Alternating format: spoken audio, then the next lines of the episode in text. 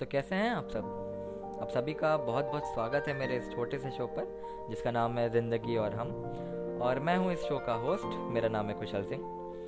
तो जिस तरह पिछले एपिसोड में हमने ज़िंदगी के एक बेहद ज़रूरी पहलू की बात की थी, उसके बारे में विचार किया था, उसकी इम्पोर्टेंस को समझा था, उसी तरह आज भी हम ऐसे ही एक और पहलू की बात करेंगे, थोड़ा विचार करेंगे, और उसकी अहमियत को समझने की कोशिश करेंगे कि क्यों इतनी इम्पोर्टेंट है वो हमारी लाइफ में। क्यों इस बात को बैठा लेना अपने दिमाग में बहुत इम्पोर्टेंट है। तो हर बार की तरह इस बार भी एक किस्से के साथ शुरुआत करूँगा, ताकि आपको सीधे सीधे रिलेट करवा पाऊँ उस टॉपिक से। तो बात कुछ एक डेढ़ साल पहले की है।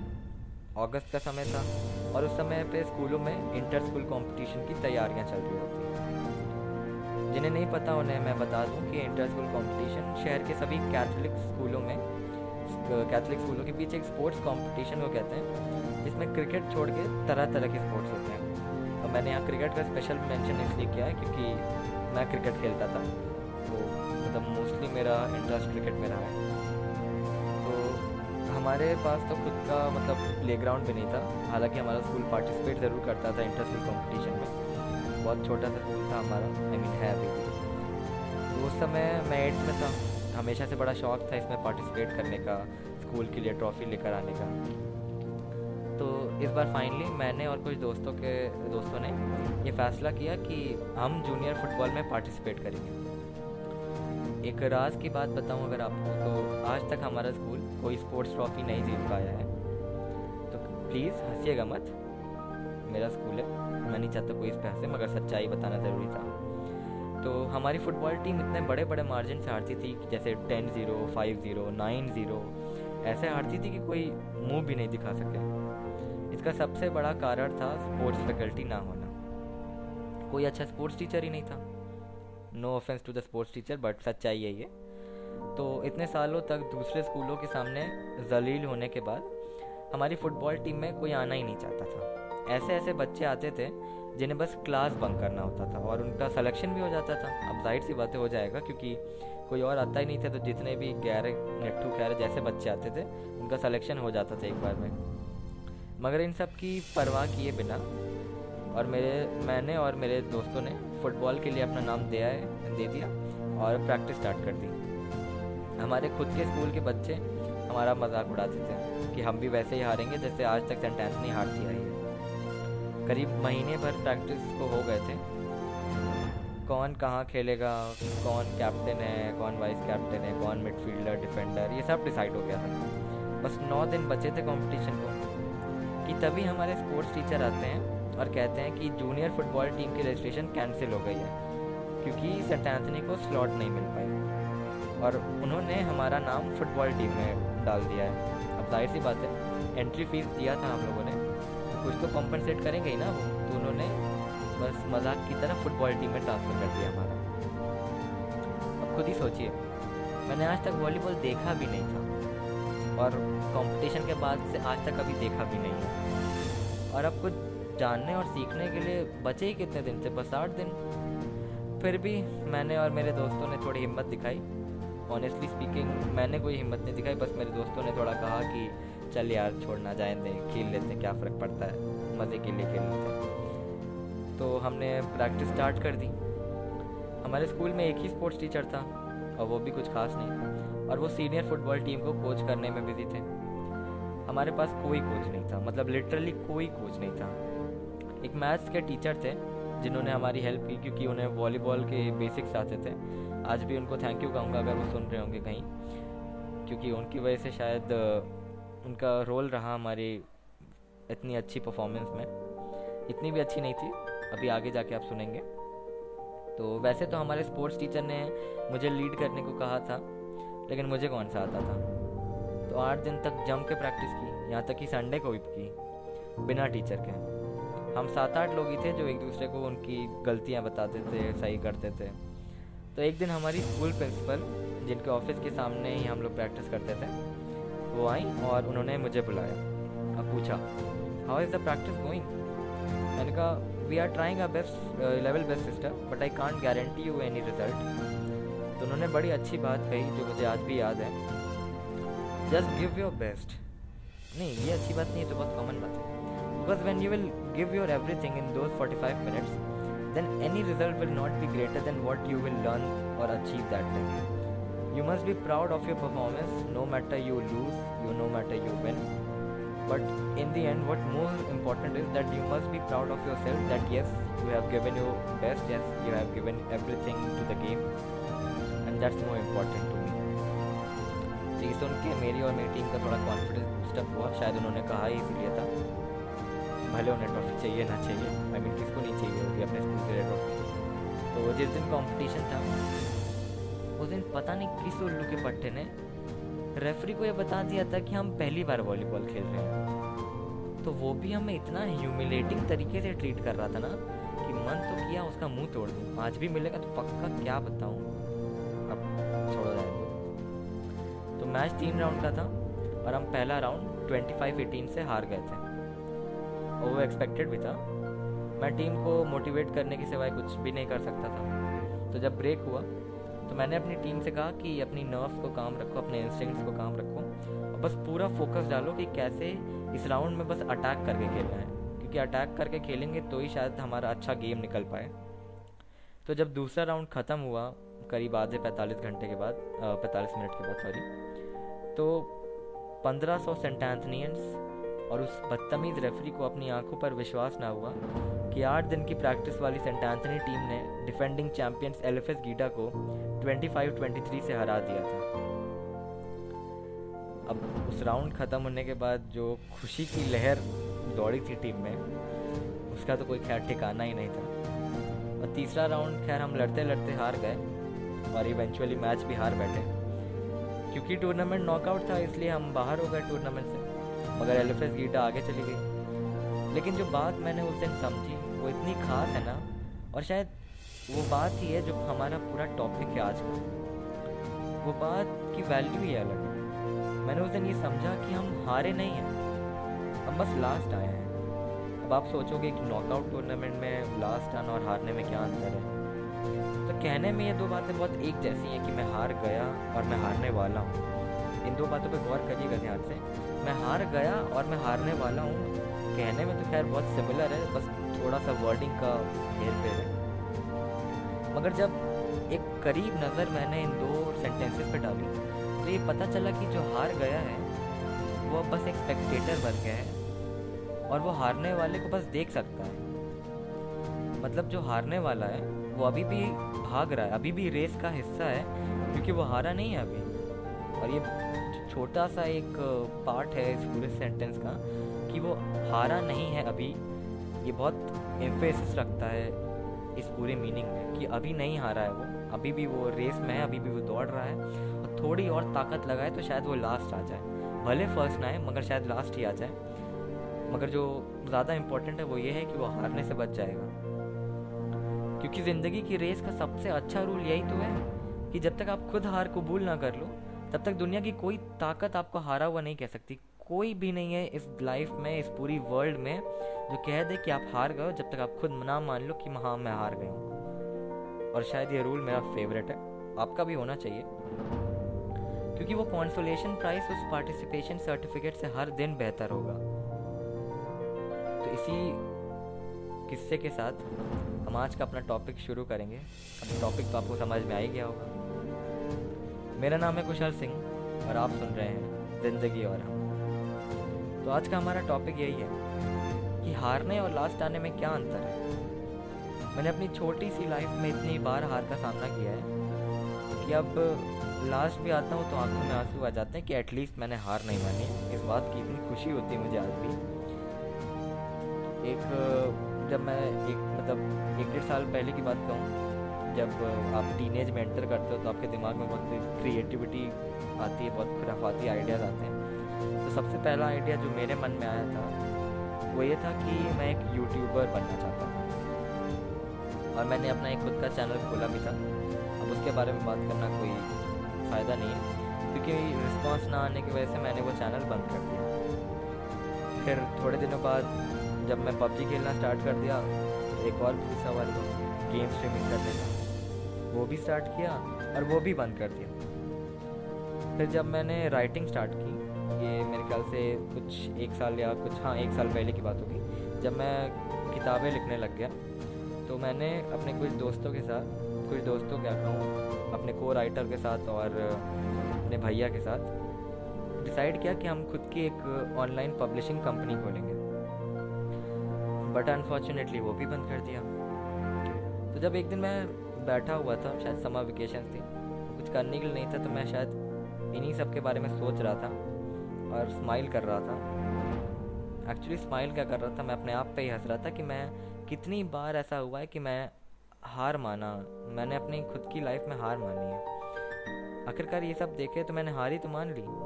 क्योंकि चैनल पर रिस्पॉन्स नहीं आया तो चैनल बंद कर दिया। ये भी एक तरह से हार मानना।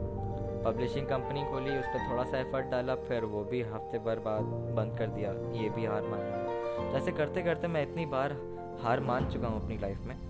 इसीलिए इतना एक्सपीरियंस हो गया हूँ कि आपके सामने इस इस पर्टिकुलर टॉपिक में बात कर रहा हूँ। तो इतना हारने के बाद जो बात मैंने डिसाइड की, वो ये थी कि अब चाहे कुछ भी हो जाए, चाहे पहाड़ टूट जाए या भगवान खुद ही आ क्यों ना आ जाए सामने। अब से मैं जो भी करूँगा, उसे तब तक करूँगा जब तक एक ऐसा रिज़ल्ट पे ना पहुँच जाऊँ, जिससे मैं खुद सेटिस्फाइड हूँ, जिससे मुझे इनर सेटिस्फैक्शन मिले, थोड़ा सेल्फ रिलीफ मिले कि हाँ मैंने वो काम को अधूरा नहीं छोड़ा, मैं हार नहीं माना, और मैंने बिना रिज़ल्ट की परवाह किए वो काम पूरा किया है। नो मैटर क्या हो रहा है, क्या प्रोग्रेस चल रही है। तो आज मेरी खुशकिस्मती है वैसे कि मेरे पॉडकास्ट पे ठीक ठाक सब्सक्राइबर्स हैं, सिर्फ़ आप लोगों की वजह से। मगर ये पॉडकास्ट शुरू करने से पहले मैंने जो प्रॉमिस खुद से किया था, वो ये था कि अगर मेरे पॉडकास्ट पे कोई सब्सक्राइबर भी नहीं हुआ मतलब ज़ीरो सब्सक्राइबर भी रहे तो भी मैं इस कमरे में आज बैठ कर उतने ही उत्साह और जोश के साथ एपिसोड्स रिकॉर्ड करता रहूँगा, जब तक ये सीज़न ख़त्म ना हो जाए, जब तक मैं अपना टारगेट ना अचीव कर लूँ। भले उसमें ज़ीरो सब्सक्राइबर्स ही रह जाए ज़ीरो प्लेज ही रह जाए, कोई ना सुने, कोई ना सब्सक्राइब करे। क्योंकि अगर आप अपने आप से किया हुआ वादा पूरा करते हो तो वो आपकी सबसे बड़ी जीत होती है। आपकी सबसे बड़ी जीत तभी है जब आप अपने आप से खुद से किया हुआ वादा पूरा करोगे। क्योंकि अगर मेरे शो पे ज़ीरो सब्सक्राइबर्स भी होंगे तो भी मैं हारा नहीं हूँ। बस लास्ट पोजीशन पे चल रहा हूँ। ये बात मैंने बहुत मेहनत से अपने आप को समझाई है। क्योंकि हार वो गया है जिसने थोड़े सब्सक्राइबर होने के बावजूद थक हार के अपना शो बंद कर दिया है। मतलब डिसअपॉइंट होके शो बंद कर दिया, अपने टैलेंट को बस बर्बाद कर रहा है बैठ के। क्योंकि अगर आप अपने काम और मेहनत की इज़्ज़त करते हो तो आपको अपने काम को समय देना ही पड़ेगा। आपको हर चीज़ को समय देना पड़ेगा। अपने टैलेंट को, अपने काम को, लोगों तक अपने काम को पहुँचाने के लिए समय देना पड़ेगा। यही रूल है, यही फैक्ट है।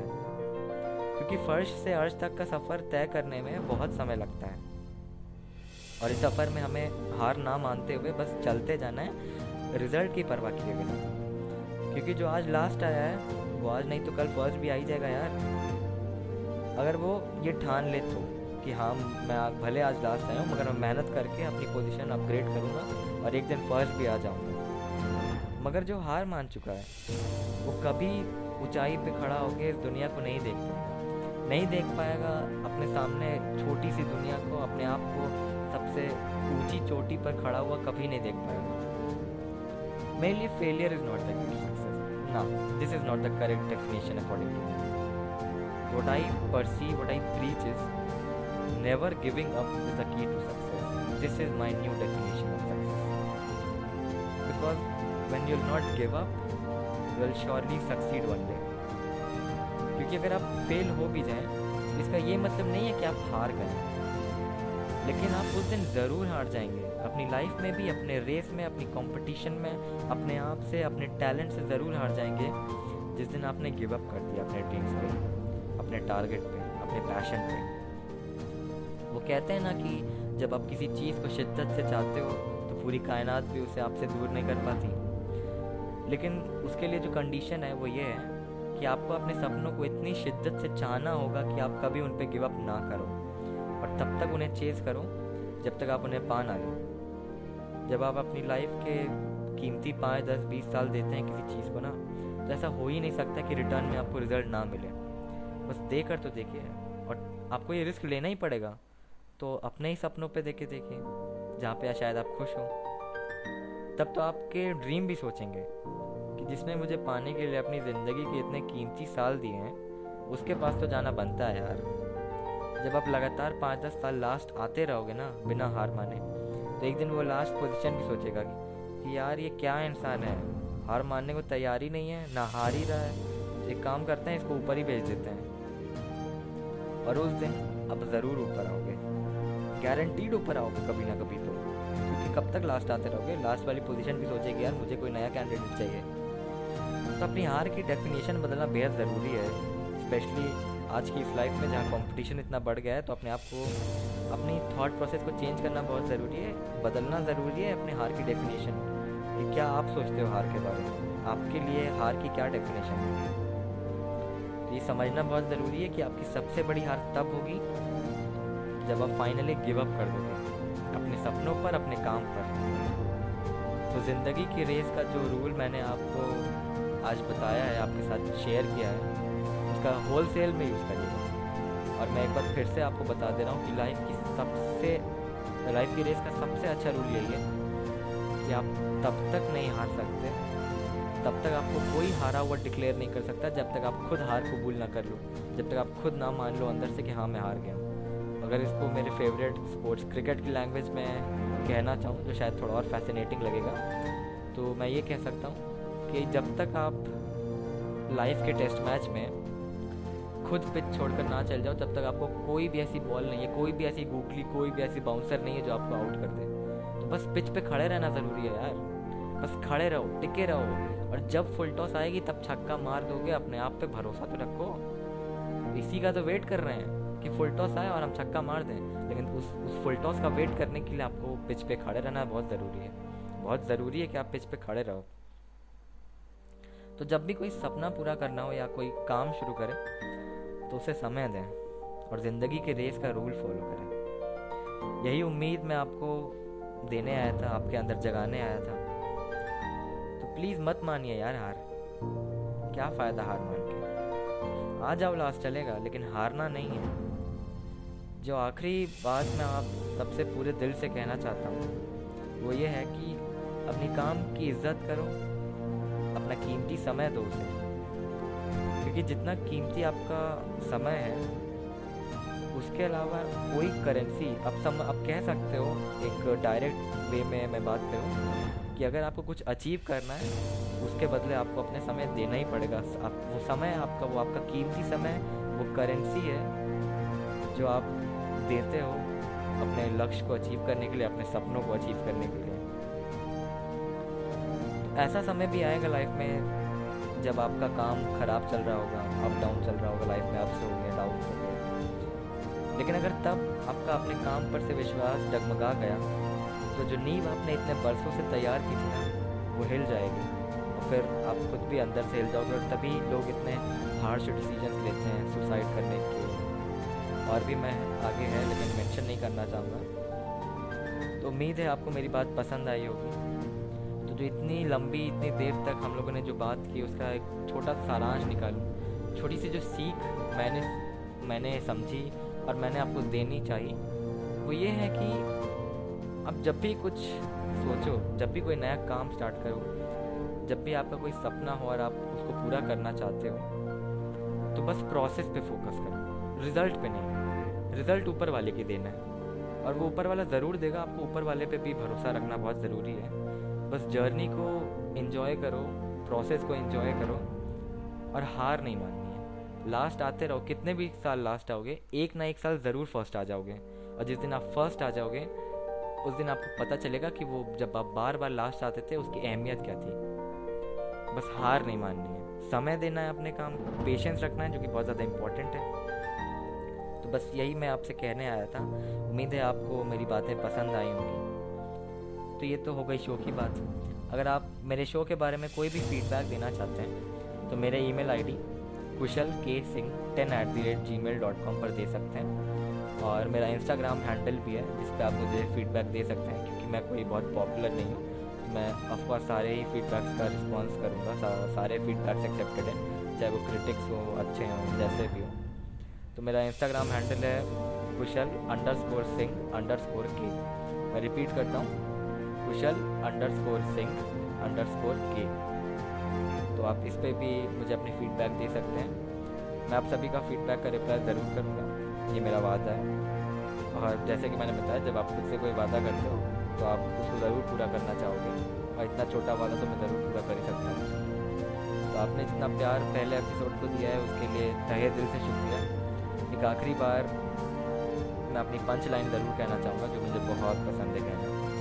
कहने में बहुत प्राइड फील करता हूँ मेरा नाम है कुशल सिंह और आप सुन रहे हैं ज़िंदगी और। अपना ख्याल रखें और इस टफ सिचुएशन में अपने आप को स्ट्रॉन्ग रखें। बस इतना ही कहूँगा। Good bye